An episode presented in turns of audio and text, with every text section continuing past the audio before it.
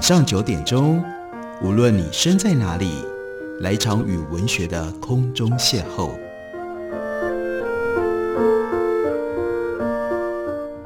杨照谈书，邀您一同遨游文学世界，认识古今中外的经典之作。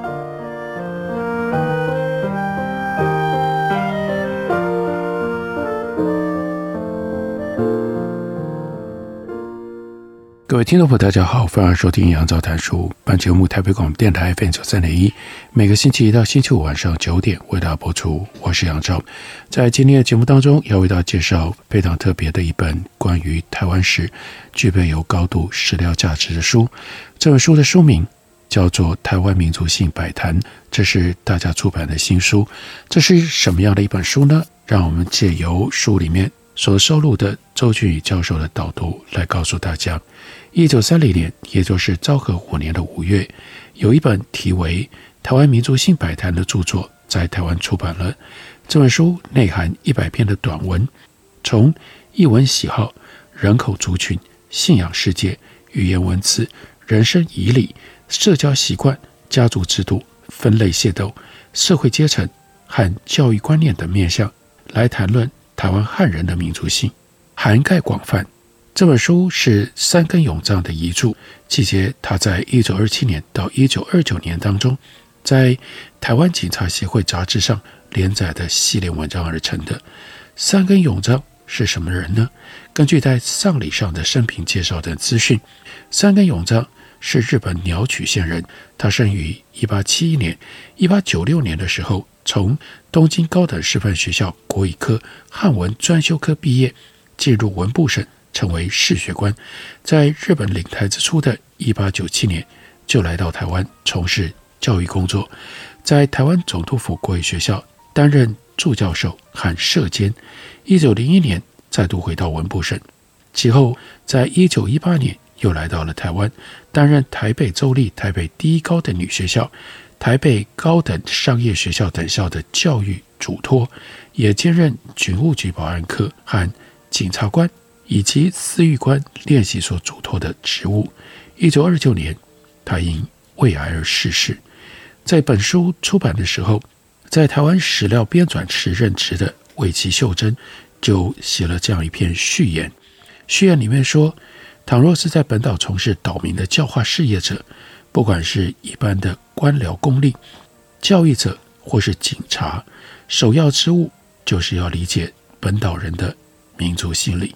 然而自本岛改立35年以来，台湾划归给日本，成为日本的殖民地，到这个时候35年了。尾崎秀珍就说，从未听过有任何一位相关的研究者，也没有看见任何一篇相关的著述，这就是为什么他要写这篇序言的缘故。不过尾崎秀珍言过其实，这本书并不是日本统治时代第一本有关台湾人民族性的著作。早在日本领台前后，日本人就开启了对台湾人民族性的发现之旅。这里所说的民族性，简言之，指的是民族性格，也就是一个民族在文化、风俗习惯还有世界观、人生观等感知层面所表现出来的特有性质。当时日本国内对于台湾这块新领土的人文地理学问知识需求甚高，而有足利义元的台湾志、参谋本部的台湾志和小川卓治的台湾诸岛志、全藤正二的台湾实况、松岛刚跟佐藤弘合写的台湾事情，以及村上裕吉台湾纪要等许多以台湾为主题的地理志出版。在没有台湾经验或是阅历尚浅的从军记者还有地理学者笔下陈述的地理志类的这种文献里，就可以看到对台湾人口构成还有台湾民族习性的片段的描述。在对于台湾岛全面而且详细的调查还没有展开的阶段，这些资讯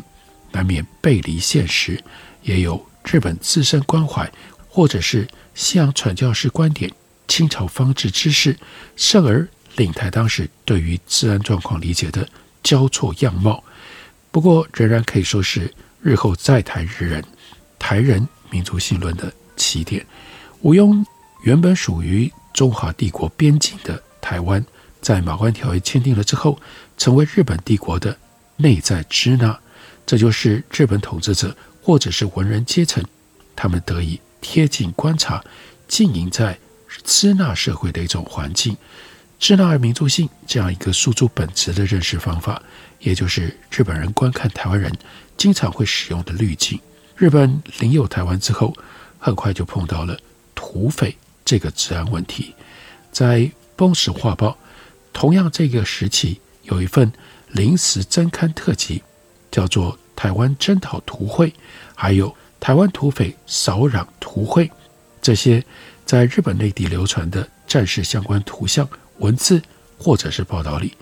土匪啦、生番啦这种形象经常和动荡不安的台湾意象相交，一并传递了野蛮的印象。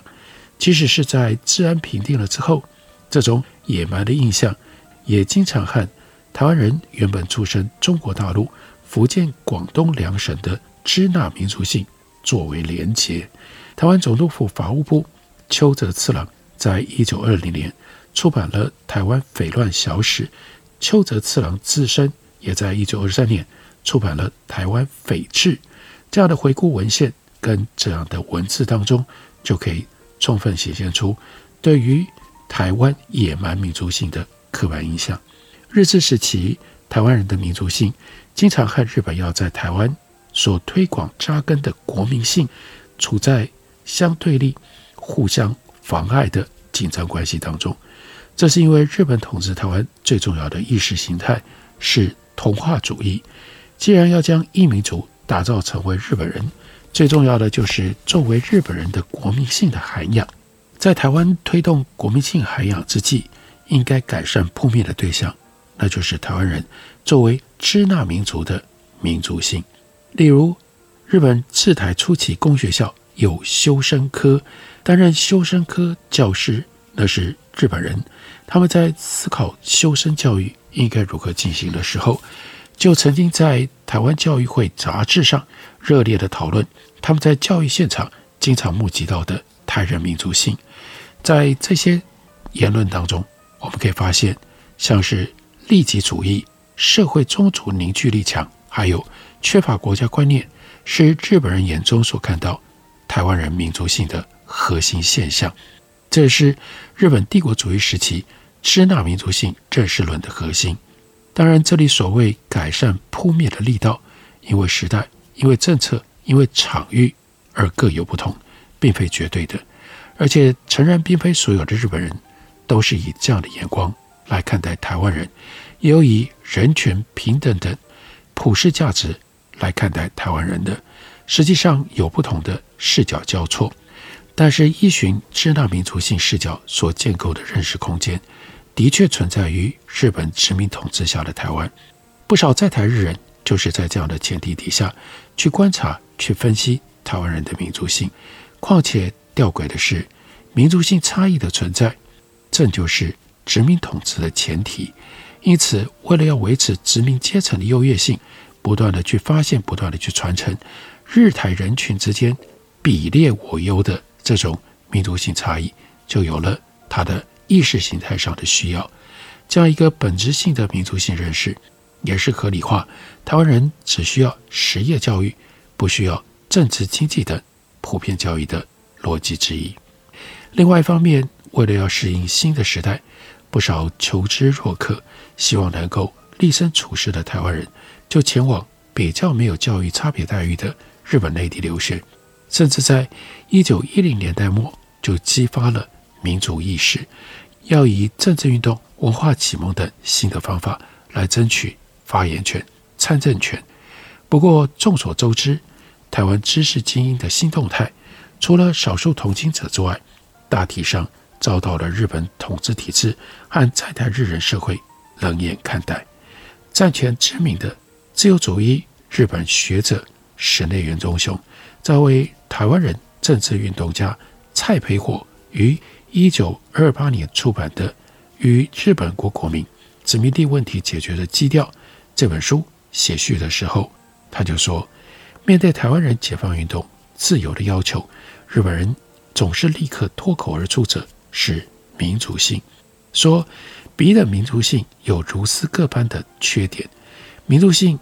的确是压迫殖民地自由者最后的逃匿之处。如自我反省，试问台湾人被指为民族缺点者，难道就不存在在无国国民之间吗？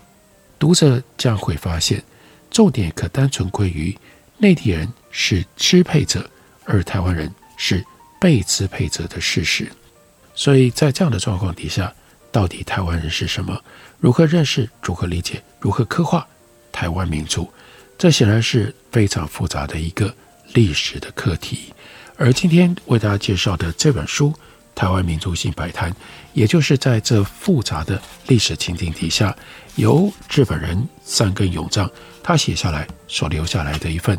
重要的材料。我们休息一会儿，回来继续聊。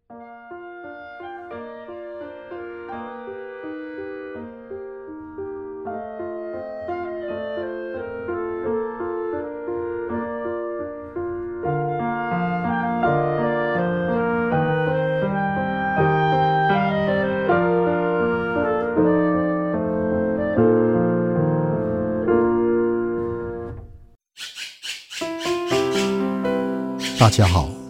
我是刘克襄。亲近自己的城市，找回城市的温暖。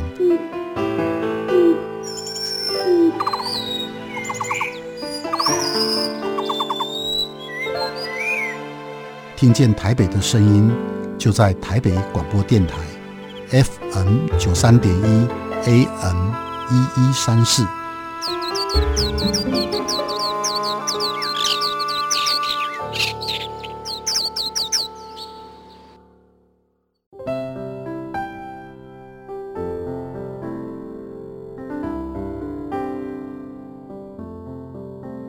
听见台北的声音，拥有颗热情的心，有爱与梦想的电台，台北广播 FM93.1。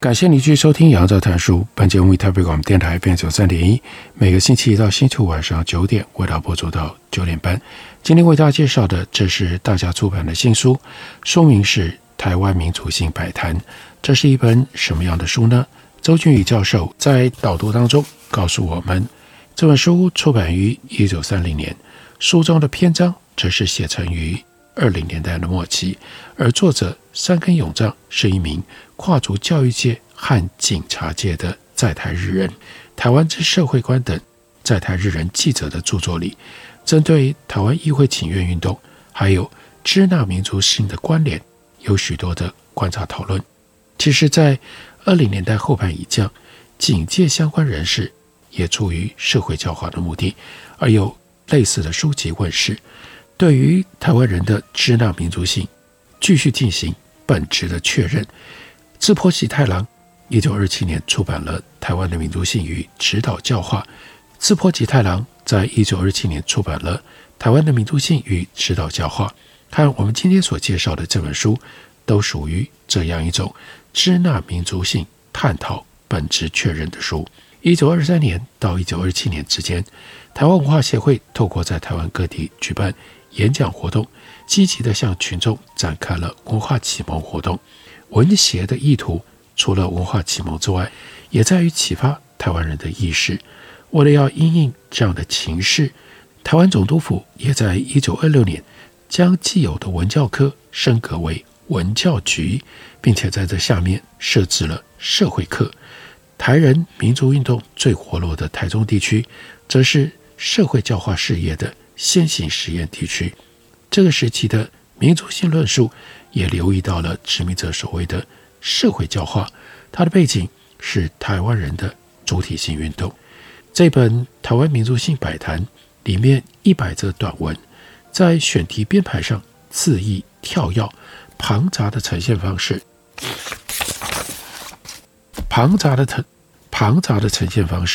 看似没有一贯性的逻辑体系，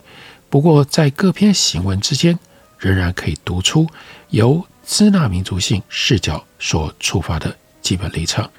首先，关于理解台湾人支那民族性的方法，就有标题直接叫做《支那民族》的这一篇，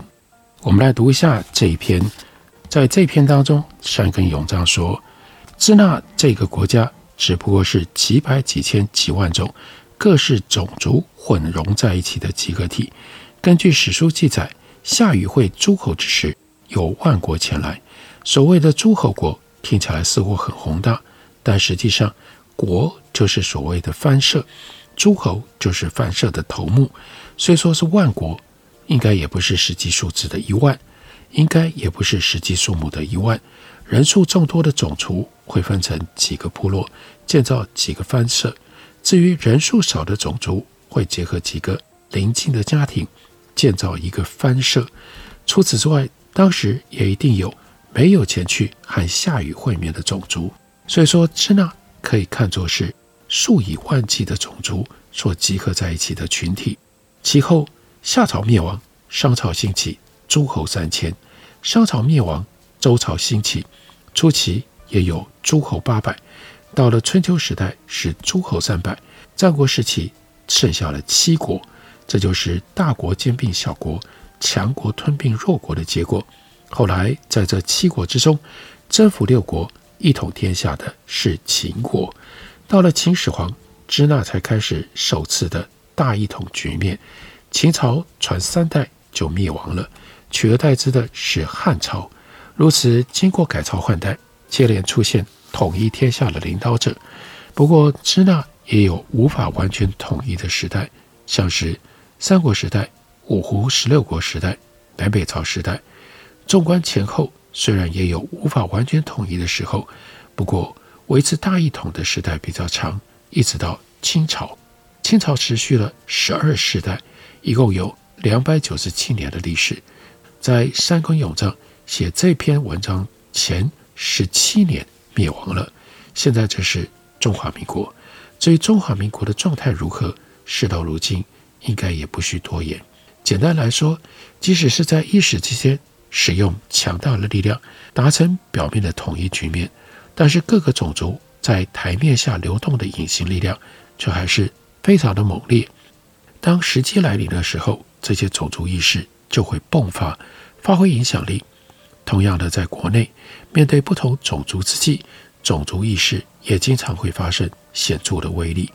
这就是汉民族可以面不改色做出残忍凶暴举止的原因，同时也是支那不容易达到统一局面的原因。支那历代的统治者们最费心的就是该如何顺利管理存在于统治圈内各式各样的异族。有些统治者会采取强烈的镇压政策，有些统治者则是会巧妙的予以怀柔。从结果看来，不管是哪一种方式，即使能够暂时成功，却无法永久持续。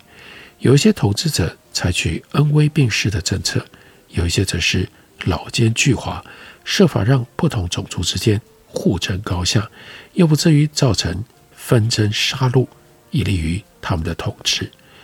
在汉民族代代流淌的血液当中，似乎存在着一种意识，会被历代统治者的政治权术玩弄于手掌心之上，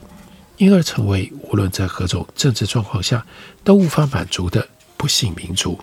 认为不管在什么时代，不管身处何国，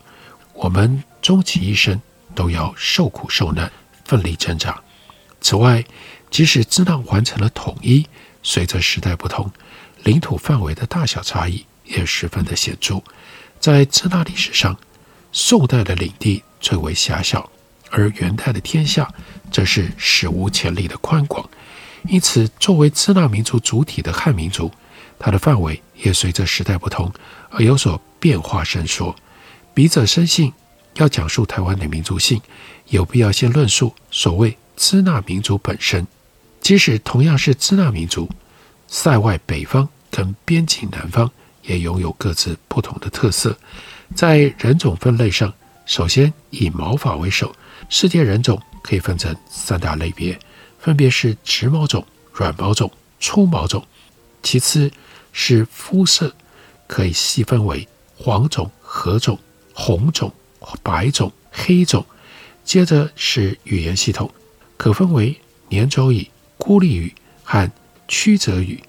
直毛种的黄种人语言属于黏着语的阿尔泰语系，这是通古斯族种。过去的肃慎、漠河、渤海、女真、金、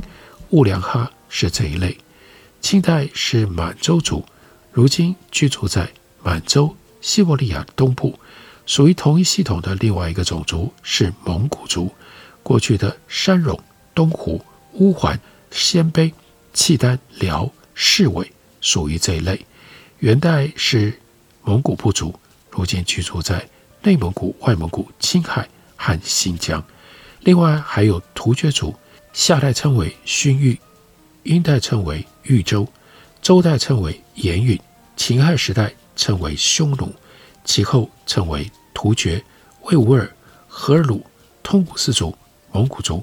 突厥族等，这是塞外民族。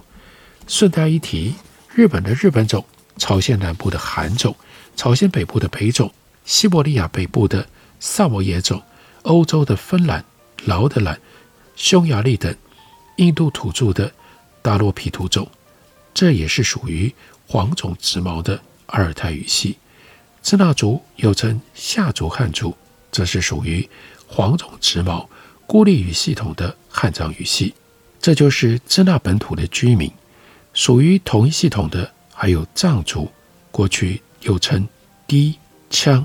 肉支、躺巷、吐蕃、西夏、西番，是如今居住在西藏、缅甸、安南、南绍、暹罗的种族。另外同样属于这个系统的还有苗越族，过去又称为有苗、三苗、百越、大越、瑶、辽、侗，如今居住在支那湖北省的西南、湖南省西部、四川省南部、贵州省、云南省还有广东省、广西省的山中。藏族、苗越族等，这是边疆民族，边疆民族又称印度支那种。从这样的一篇讨论支那民族的文章当中，我们可以清楚地感受到三根永章他浸淫在当时的民族研究、民族性的探讨这样的一种潮流当中。藉由这样的潮流，他们要来分析台湾民族性。不过在分析台湾民族性的时候，他们对于台湾民族性和支那民族性，也就是中国民族性两者之间的差异，其实是有很多复杂的讨论，这讨论也不可能真正就达到非常清楚一分为二的效果。所以当在讲台湾民族性的时候，相当程度也是在讲支那中国民族性。这是具备有高度史料价值，反映了1920年代日本人看待台湾民族、讨论台湾民族性的重要观点。书名是《台湾民族性百谈》。感谢你的收听，我们明天同时间再会。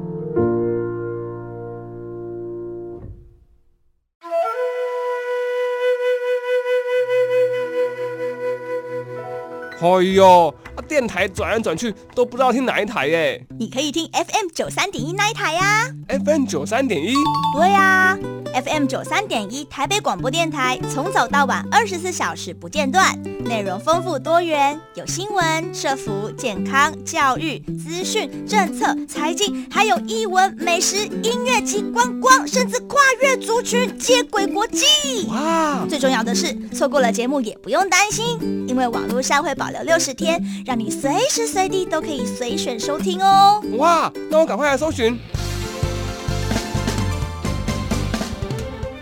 93.1台北广播电台，让你不只听见台北的声音。Oh yeah！ 您好，欢迎光临，两位吗？两双塑胶筷子，2个塑胶碗。我要一杯大冰拿。先生，你的饮料好喽。一支吸管，1个塑胶杯，1个塑胶杯膜，1个塑胶袋。每年有800万公吨的塑胶垃圾进入海洋，影响到生态环境与海底生物的生存。不再使用一次性塑胶用品，减塑爱地球，从你我做起。哎，我等一下顺路载你回去。不好吧，你刚有喝哎。哦，我还很清醒啦，只喝1点点而已，我又没醉。哎，不行啦，现在酒驾被抓到啊，连乘客都会一起被罚哎。啊？没错，酒驾新规定，酒后驾车初犯提高罚锾金额，最高受罚2万元，同车乘客也会一起受罚，最终罚到3000元。喝酒不开车，开车不喝酒。